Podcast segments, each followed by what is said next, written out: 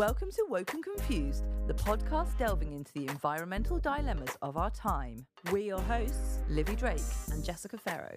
We give you the lowdown to the breakdown, the cure to the chaos, the Thunbergs to the melting icebergs. We'll help you navigate your daily decisions so you can feel empowered to make positive change. This is where it's Attenborough. You won't regret it.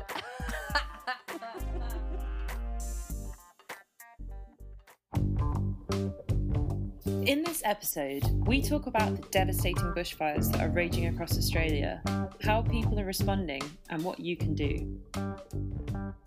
Hey, Jess. Hey, Livy! Oh, I'm really tired. I was kept awake last night, probably between 4 and 6 a.m. this well this morning by either a mouse family or a bird family that have decided to move into the roof uh, just above where I sleep. Dilemmas.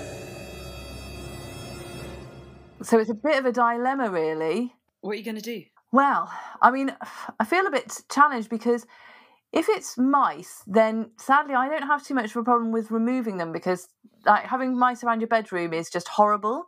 But if it's birds, I don't know because I'm a massive bird lover. I might have to rearrange my room. Oh God, I, I actually have the exact same dilemma because uh, I I saw a mouse in my kitchen the other day, and I've never had that ever in this house. Well, my neighbours are getting the, their kitchen redone, so I thought it might be because they've all got re, you know, they're like moving around a bit. But I just saw him running across my kitchen floor, and I was like, Shh, like, is it cool to get an exterminator in? Well, I don't want to kill wildlife. Well, you know, like they they am I just invading in their territory?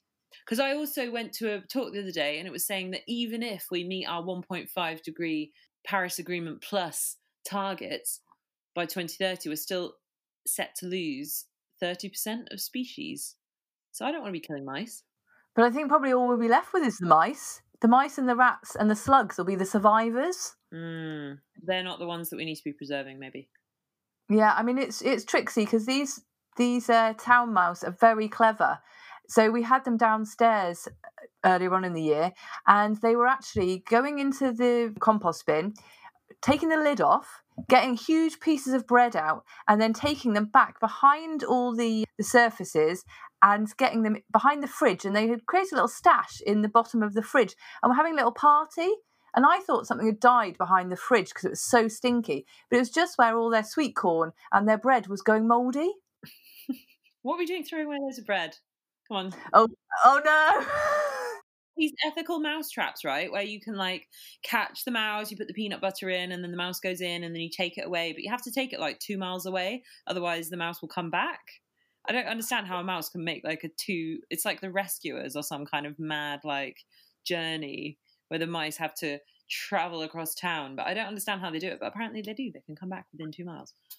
Well, that, but also then the other thing with that is that um, then they're in some other mouse's territory, and then the other mice will kill them. So Sentencing them to death anyway. whichever way you look at it.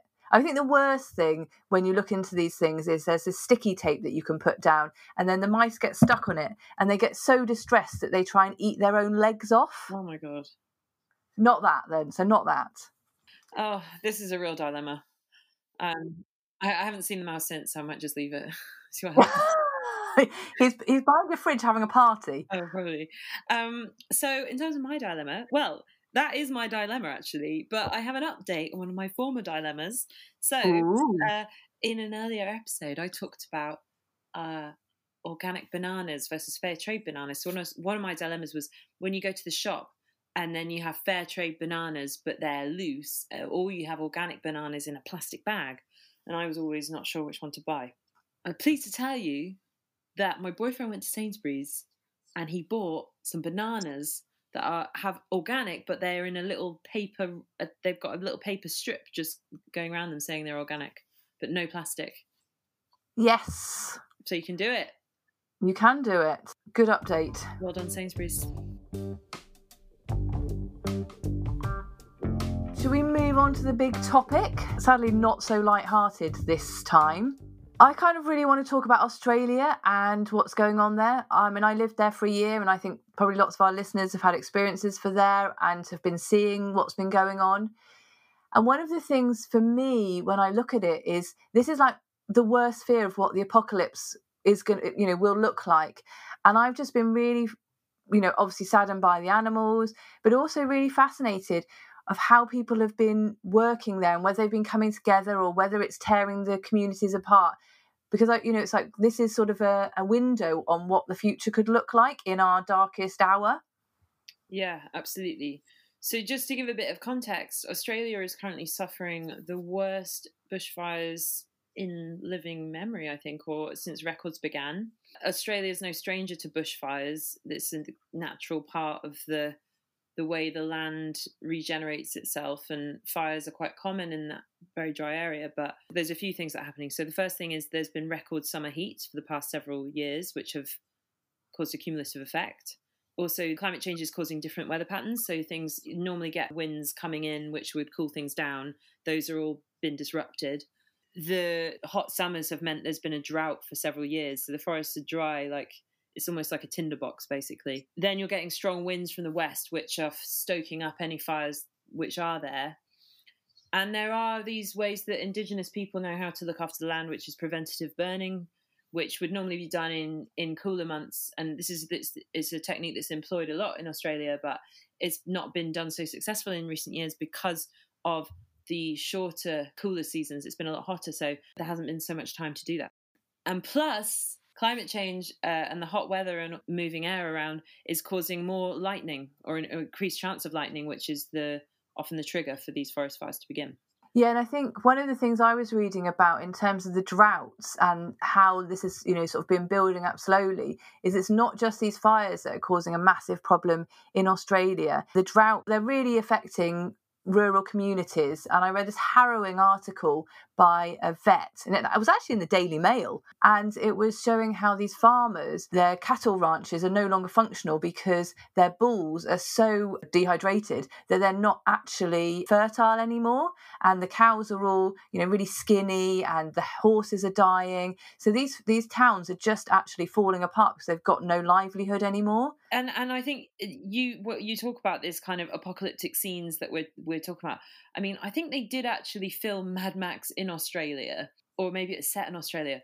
But it's like, yeah, some of those scenes, videos, photographs that I'm seeing coming out of Australia are are literally like the worst apocalyptic scenes you can imagine. It looks like Blade Runner. Yeah, I mean, I've got friends there. One of my um, closest friends from school has relocated there. So, what I want to do is sort of hear a first hand experience because there's one thing reading the news and getting that sense of it, but I thought it would be really nice to hear what she had to say about it and and ask those questions about how people are coming together and responding and what it's actually like on the ground. Yeah, that'd be awesome. Okay, great. Let's hear from Haley.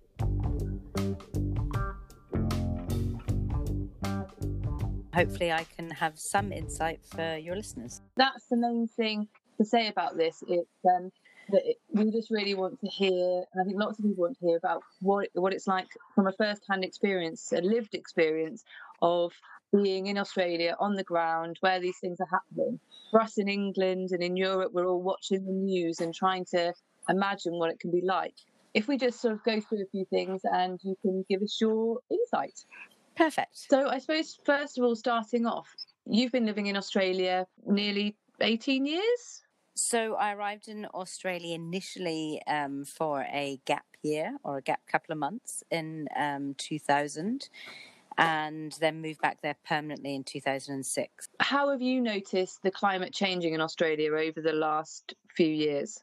Sadly, I've seen actually two significant changes which I personally would relate to climate change. So, one is um, the water levels rising when I first arrived in Australia, there's beaches that you know you could you could take a walk down to the water, whereas now they're pretty much up to the rocks. Mm. And we've lost so much sand. Um, a, a, lot of that is also to do with erosion, um, but definitely the effects of the, the water levels rising um, means that the, the beaches are becoming fewer and fewer. And the other one is, um, which you and I were talking about just the other day, the old 3 p.m. southerly is what the oldies call it in Australia. And it was basically at 3 p.m. every summer's night, you could guarantee that there would be a storm that came in, it cooled everything down, it brought rain, it resets everything for the next day. The next day is hot, 3 p.m. comes, the southerly comes, the rain comes, cools everything down again. It was kind of like a cycle. It has become not so common in the last couple of years, but this year specifically, I've noticed that we are getting maybe a southerly, but not until eight or nine or 10 o'clock at night. And when it comes, it's bringing really fierce winds, but there's no rain. And so obviously that kind of links into this idea of having drought. So do you have you do you think you've noticed that there's been significantly less rain over the last few years? In all honesty, no. Mm. Because throughout the winter we can actually get quite a lot of rain.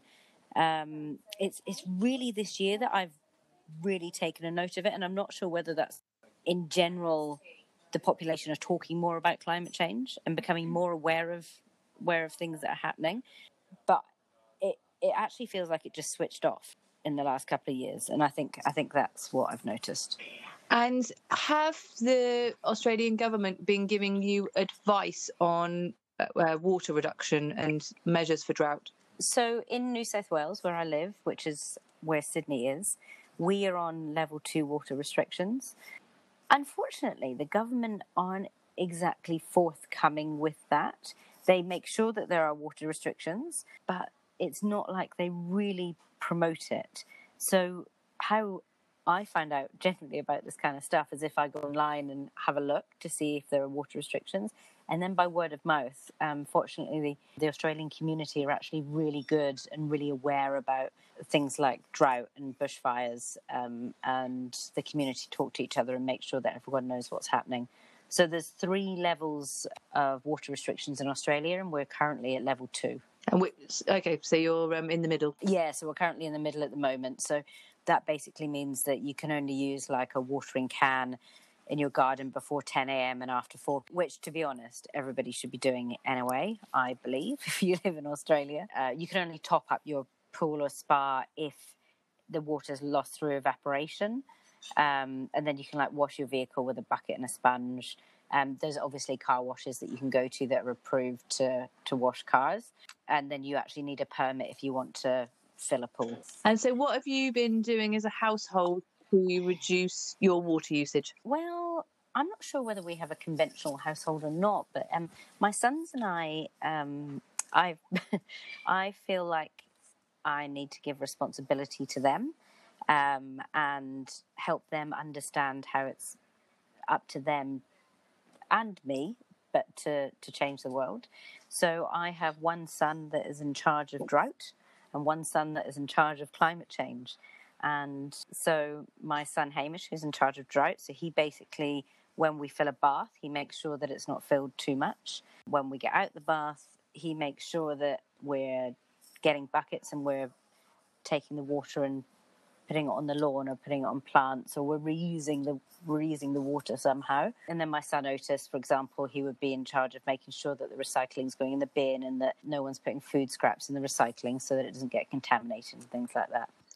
So, Yes. tell us what it's like um, living in the fires. So I think what a lot of people don't understand is that the fires didn't just happen at New Year's Eve or you know around Christmas. About six to eight weeks prior to Christmas, we were living in smoke at that point. So this isn't something that's just like oh, for two weeks we've been living in smoke and had these masks on. This has been happening for so long now. Um, so my kids live 50% with me and 50% with their dad. Their dad lives on in the bush where, where I used to live. And I lived there for seven years. And in those seven years, I have never actually feared or, you know, been concerned about my life with the fires. Um, and there's been a lot of controlled back burning in the past. Um, but in the last couple of weeks, or you know, probably about six weeks ago, maybe about three weeks before Christmas, I was I was genuinely packed a bag and thought potentially I'm going to have to evacuate. And I live in suburbia, so what it's been like is waking up in the morning and finding a lot of burnt leaves in your front garden, and then thinking, you know, a couple of these fires are actually two to three hours away. and we're Mm. getting burnt leaves in our garden. You know, it, it is sad to think that such a catastrophic event means that that's what it takes to shift people's perspective. Yeah. But it has brought climate change and it's brought environmental issues to the forefront in the Australian communities. Yeah. So on that, what reasons are people giving for the fires? What sort of things have you heard? I would say that people are saying climate change, but again, it comes down to education. But because people are talking about it more, everyone understands that there's just like a lot of elements mm. to this, and there is a general understanding that there are many fa- many factors that have contributed to it. And I think, in general, people are pretty sad and disappointed at themselves, and it's given everyone a bit of a wake up call to to start doing their own bit. So, look, in my in my opinion, I lived in the bush for seven years. Um, I personally think the main reason is the lack of back Yeah. burning. Um, but unfortunately, we have always had arsonists. There's always been random lightning going on. There's always been idiots in the bush lighting fires, you know, having a barbecue when it's really hot and windy. I've had controlled bushfires previously. Um, and, you know, it's so sadly we've got to the point that animals have died because of all of these elements not looked after the world. Um, so, in my opinion, the reason for the fire, um, having lived in the bush for seven years, um, I feel like it's back burning. And that has not been happening for maybe the last couple of years. Um, I have been shamedly so consumed with myself and my work and other things that I've I didn't notice that the letters had stopped coming. We were talking, weren't we, about the backburning and the Green Party being blamed for it and things like that. Is that something that you've Ah. heard a lot of talk about in your circles or on, on social media? Oh, yeah, absolutely. I mean, I voted Greens. I probably should have looked into their policies more. I didn't. Um, and by all accounts, what the news is telling me is that they are part of their policy was to get back burning stopped. Yeah, it's It um, could, it could also be it could also be a deflection of another political party not doing what they should have done, Mhm. right? But either way, it's not getting done. Yeah, it, it's really fascinating how. So for me, I would always question something like that. So when I look at the news, I'm looking for something to reinforce my um, way of thinking, which is that Green Party, how could they have any power over this because they're such a small party? And if I read the Guardian, which thinks in the same way as I do, they reinforce my message. Whereas if someone's looking, you know, from another way, so you, it seems like with the news, you can always find the answer to satisfy Oh. way of viewing, seeing things. Absolutely, but I think at the end of the day, that burning stopped. What whoever put it through, who didn't put it through, or who voted for it, didn't vote for it, it stopped, and it Mhm. shouldn't have. in terms of you were saying people are more connected to nature in Australia, how are people responding to the death of all the animals? You know, what's what's the sort of sentiment around that? Yeah, um, in all honesty, I think people are devastated.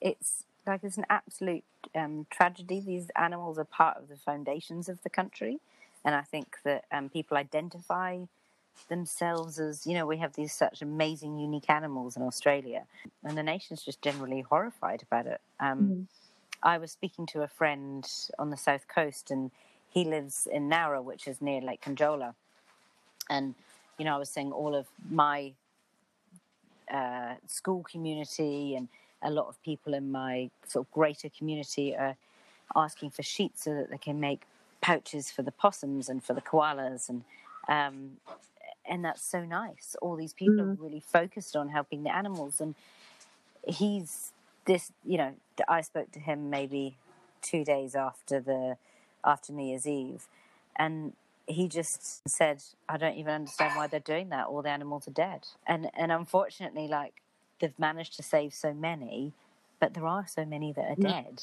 and it's horrific and it's devastating. And I actually think unless you speak to a local or have first-hand experience, I don't think you can really understand that enormity of that. Mhm. We need to build our economy and help the well, obviously help the animals that are, have survived and help the people and the businesses so that they can look after the natural heritage that they've got around them and, and you know that everybody survives, animals and people and businesses, and so it it was a pretty sad conversation to have. And on that, how are people working together to rebuild things and come together and help? Oh, do you know what? I Australia's got some really lovely pockets of community, but it actually feels like the whole country has come together and, and banded together to help the people that are affected in New South Wales and Victoria.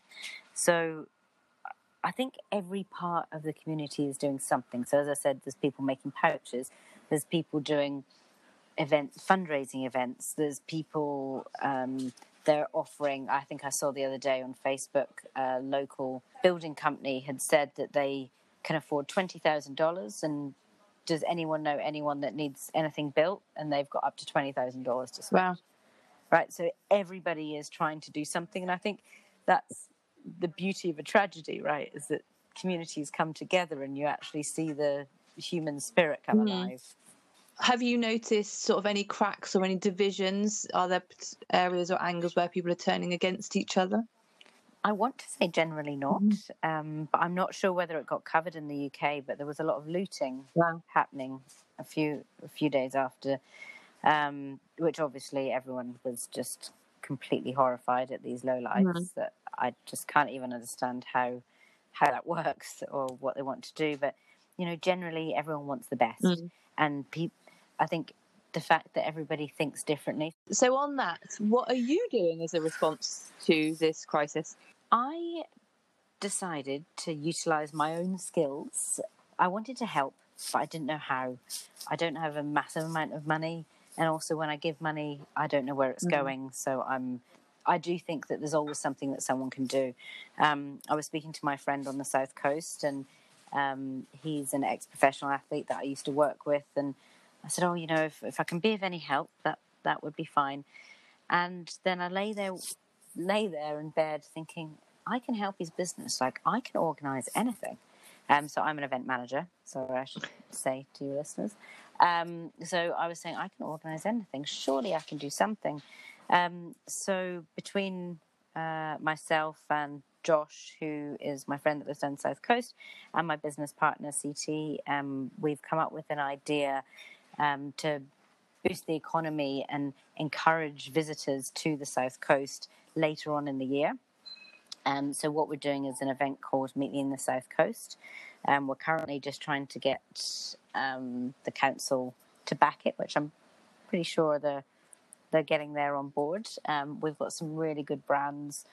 Um, so fortunately, in my line of work, i am really connected with with good brands. So we've gone out to some really nice suppliers. We've gone out to our um, old brands, ex clients. You know, just gone to everyone and said, "Is there anything you can do to help us to be able to give this to us?" Um, and we've had such an incredible response um, nationally from from brands that we'll be putting on uh, Meet Me in the South Coast. We'll be promoting it to Sydney, Canberra, and the Greater New South Wales to promote people to go to the region, spend money um, in accommodation, spend money with local produce, and we'll be putting on a walk, run, bike into the middle festival where we'll be selling local produce um, and having sort of uh, local bands and um, some sort of athlete demos and things like that. And am I right in thinking you were saying people will come along the river as well? Yeah, so so what we're actually going to do, so the finish will be at Lake Conjola, mm-hmm. where the main the main uh, fires were. We'll have a walk, bike, and run, uh, which will come from the south. Then we'll have a paddle and a swim, which will be coming from uh, from the Shoalhaven River, and it'll be coming around the ocean to end at Lake Conjola. And we'll also be having a Harley Davidson ride coming from Sydney there's potential to have a, a boat leg as well. So they'll all be fundraising legs. The um, so we'll have four or five different starts. Um, people will fundraise to then come to the the festival, and then you can come to the festival in addition to that and um, enjoy yourself for the day. Go onto Facebook and look up sorted events, um, and we'll be making an announcement on there. Brilliant. And I suppose obviously there's lots of people around the world who want to do something and are wondering who they should be supporting. Have you got any suggestions? Because I know I feel the same. You know, Greenpeace are messaging me 350 degrees, Friends of the Earth, you know, everyone and others saying they should, I should donate Sure. to them. What what would you suggest? Look, I suppose it depends on what ki- kind of support you want to give. Um, I feel quite passionate about people using a, an existing skill. Um, I know when we were talking, Hels, you've really been um, inspired to rethink your business model and who you work with. What are you doing to address the climate emergency and change your overall business? We're actually rebranding Sorted as a, a brand activist. Um, we are only going to be working with brands that um, uh, want to work for a per- you know have a have a purpose and want to do good by the world and um, so we're going to be helping brands basically activate what their true values are and align them with the right people um, and with the right charities. Um, and then, as me and me and yourself have been talking, is just making sure that goes down the line as well. That it's not just that whole greenwash. Thank you very much for all of your insight, Hales. Wow, that was such a powerful interview. Thanks so much, Haley, for sharing. I've also I've got a friend, my friend Heather, has just come back from spending a few weeks, three weeks in Australia with her sister who lives there, and they had plans to have Christmas together and and travel around a bit. And essentially, what they ended up doing was they were traveling around, just trying to stay one step ahead of the, the wildfires, which is quite a surreal experience. And she said, I got, uh, she sent me a message and she said, over Christmas, we stayed at an Airbnb by the coast, and I woke up on Boxing Day to the smell of smoke, which was really scary. And when I looked out the window, I couldn't see the sea anymore for all the smoke. The place had no signal, so I woke my sister up to drive up the hill and check the apps for warnings. It was just smoke up from a fire up the coast, and it cleared up by the afternoon. But I, I just can't imagine like waking up and just just feeling like so terrified by seeing this smoke and and then and then that kind of strange thing of like well what do we actually do? And I, Mm. I they they changed their plans. So they were planning to go to a certain place and then they found out that that had an evacuation warning on it even though a lot of the locals were staying put because there was so much um it didn't seem that unusual it didn't seem that unusually fiery. There wasn't smoke in the air. It was quite a nice day quite breezy. And then the next so they decided to rearrange their plans not go there and the next day they were seeing on the news just all these huge fires red skies and a lot of the families have, have been stranded there So a similar sentiment of you know just sort of trying to get on with things and how do you respond? One of my friend, another friend, he lives in um, in Sydney, and he said after three weeks of not seeing any sunlight and just being depressed, in the end he went up uh, north to where it's rainy season just so he could connect with nature and be somewhere because he didn't know what else to do. You know, and it's like, what would yeah? How do you respond in those times? well exactly i mean unless you like don a pair of fireproof trousers and jacket and like become a volunteer firefighter what else do you do there's been some amazing videos on social media of people going in and saving koalas and little baby kangaroos and stuff before the fires come and Mm. there's videos of people with their car just full of koalas And I think that you know what what Haley was saying about people coming together is probably the really heartening thing because that was my fear that it, actually people would turn against each other. You know, we we talk about people turning against climate refugees and people fighting over resources, and Australia's demonstrated that people have actually come together when the governments haven't been supporting them, and they're working together, and it's about the community, and that I feel is you know makes me feel heartened about things. It's so true because let's just talk for a moment about the shameful political response from the leaders in Australia, particularly the Prime Minister Scott Morrison, who was on holiday initially in Hawaii when the fires started getting really bad, and he uh, refused to come back initially early uh, to much criticism. He wasn't really saying it was an emergency, and he's a climate change denier anyway, so just completely ill-equipped to deal with the the magnitude of this problem. Which Australia's not going to be the same again, really, after this. I don't think. I think these kinds of events are exactly what scientists have been modeling. This is what they've been talking about. This is the kind of dangerous climate change tipping points that we're we've been expecting, and they're happening now. And we didn't expect them to happen yet, maybe. But like, just think how much carbon is being emitted into the atmosphere from those fires. Well, this is the thing, and I think this is where this, for me, where I call to mind in that idea of um, is this ecocide, and I think that's a whole topic for another podcast about the idea that if people are irresponsible and they damage nature or they intentionally do it, so with things like mining, um, then actually they could be taken to court and you know, and tried for it. And I think we need to go into that because for me, that's all this stuff shouts of that. And I think that's completely another episode because this is serious stuff and it, how can it just be let, allowed to happen? Definitely. I, I really like to look into that in a future episode, which is really worrying that there's still people in these positions of power and, and lots of them that are, are completely reacting to this in the wrong way and, and not able to step up and take the action that's needed, which is radical, basically and this is i think yeah for me why i also find these things really scary and i expect a lot of our listeners do is that right now we've got this climate crisis and then we've got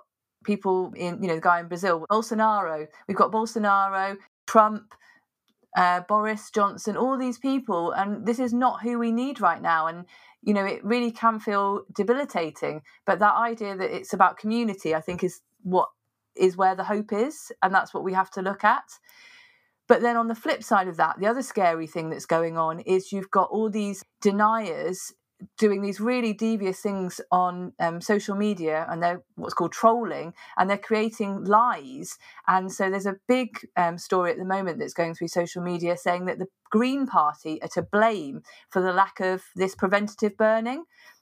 So they're saying that the green party campaign against uh, back back burning there's even been pictures where they've superimposed uh, previous um, sort of previous versions of the Green Party's website saying, see, look, it said this before. And it's actually like screenshots. These things like troll farms are a thing. And like there are people that are paid to go and stoke up this this um nonsense basically. Uh, and and really just throw just shit stir basically. And um it's around political issues. It's particularly troubling.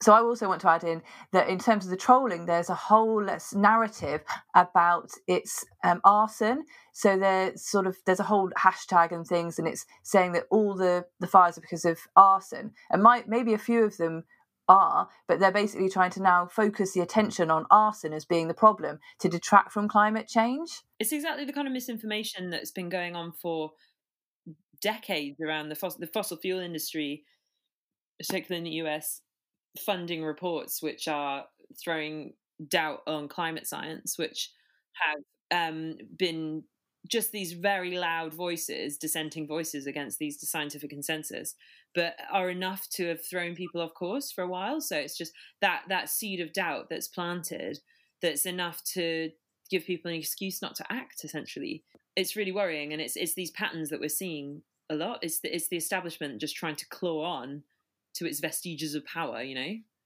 Mm.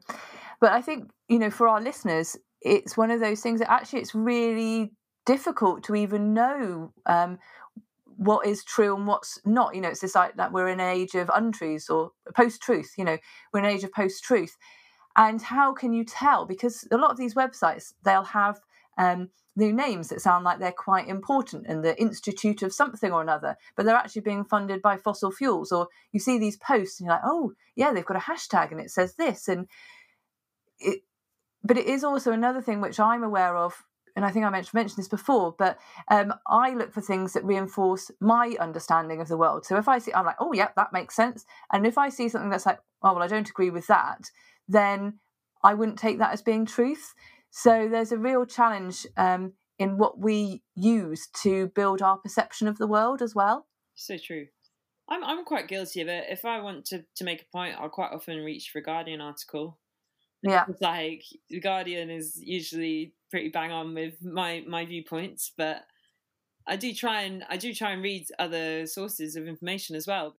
And there was this really good article that I read at the end of at the end of the year last year. So it was the roundup, and it was about um, from by Brigid Delaney, who's an Australian uh, journalist, and she was talking about in December how she was going on a boat trip in, around Sydney Harbour, and it was like a wine tasting trip or something, and it was like you know everyone was dressed up in their nice dresses and they were getting on the boat and they they were everyone was just trying to ignore the fact that the sky was like red and there was just smoke in the air and ash falling into their wine glasses and everyone was like trying to have a nice time and there's like the DJs and the bands playing on the boat and like everyone was like ha ha ha but it was all like hang on a minute we can't ignore this anymore like we can't carry on business as usual and it sounds a bit like the uh the Titanic when it was going down and the band keeps playing. Totally. Like it makes me think of that. And like so there's a quote that she said in that. So she said, um, cognitive dissonance is natural. It can make you feel safer, like the world is a more orderly, stable place than reality, which is chaos. But 2019 was, in many ways, for many of us, year zero. It was the year that many of us stopped disassociating, woke up, and realized the party's over. And like, obviously, that is that's quite bleak, but there's some, there's something in that. It's like we can't just carry on like we were. We can't just we, we, we these fires are going to be burning. We can't like we can carry on and try and live our lives, but they are going to be impacted. There's going to be some kind of diminished life in some way that's that's not what we had hoped or expected, and we can't we can't get like we can get upset about that and we can grieve for it, but we can't change it at the moment. Um, it's um we just have to change how we cope with it and how we deal with it. And so, speaking of which, how what can we do about these about these fires? What can so people are listening, they're thinking, God, this is pretty bad. What what can we do? Well, I think as Haley demonstrated that um, look at what skills we've got and how we can share them and how we can use them and I think also, you know, whilst saying that we can't um, do anything about it, we can change our lives and we can change our business as usual and operate differently in the same way that Haley said she's do- doing that. So I think those are two things that we can do personally. Yeah, and I, I, think that's the really important thing to remember is that yeah, it can feel like big systems, big things aren't going to change overnight, but all of this work has to happen one person at a time. What is your climate emergency superpower? Like what how do you look inside yourself? Realize your own power realize your impact realize what you can do and change in your life. And on that note as well how can you build your community?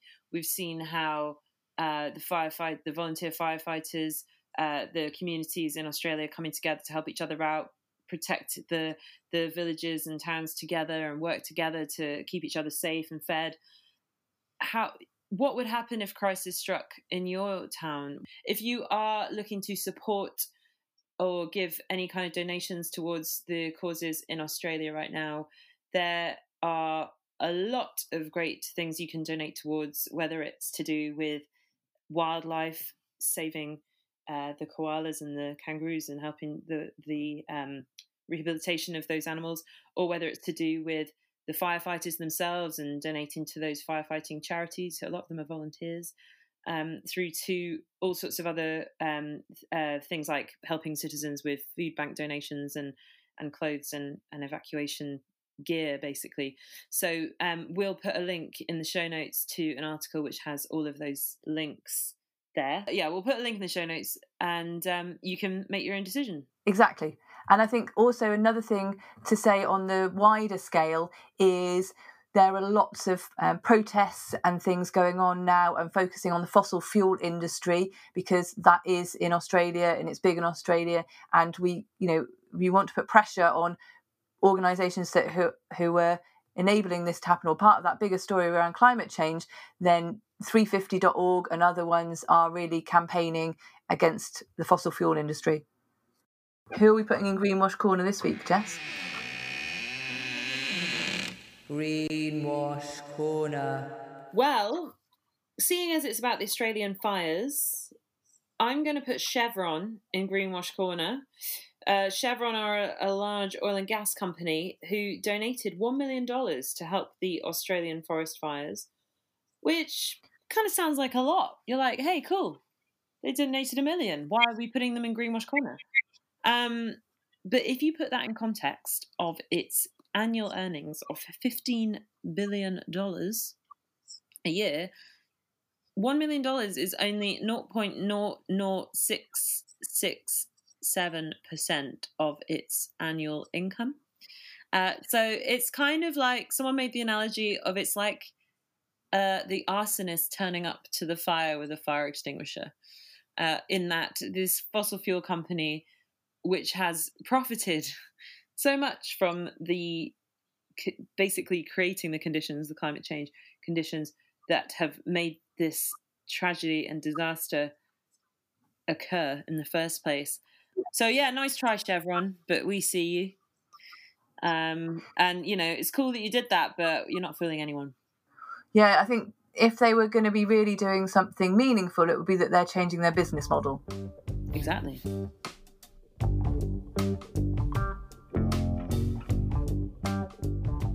Well, I think it's this has been a pretty pretty heavy episode, so I think we are going to introduce a new section to our podcast, and we are going to call it "Reasons to Be Cheerful."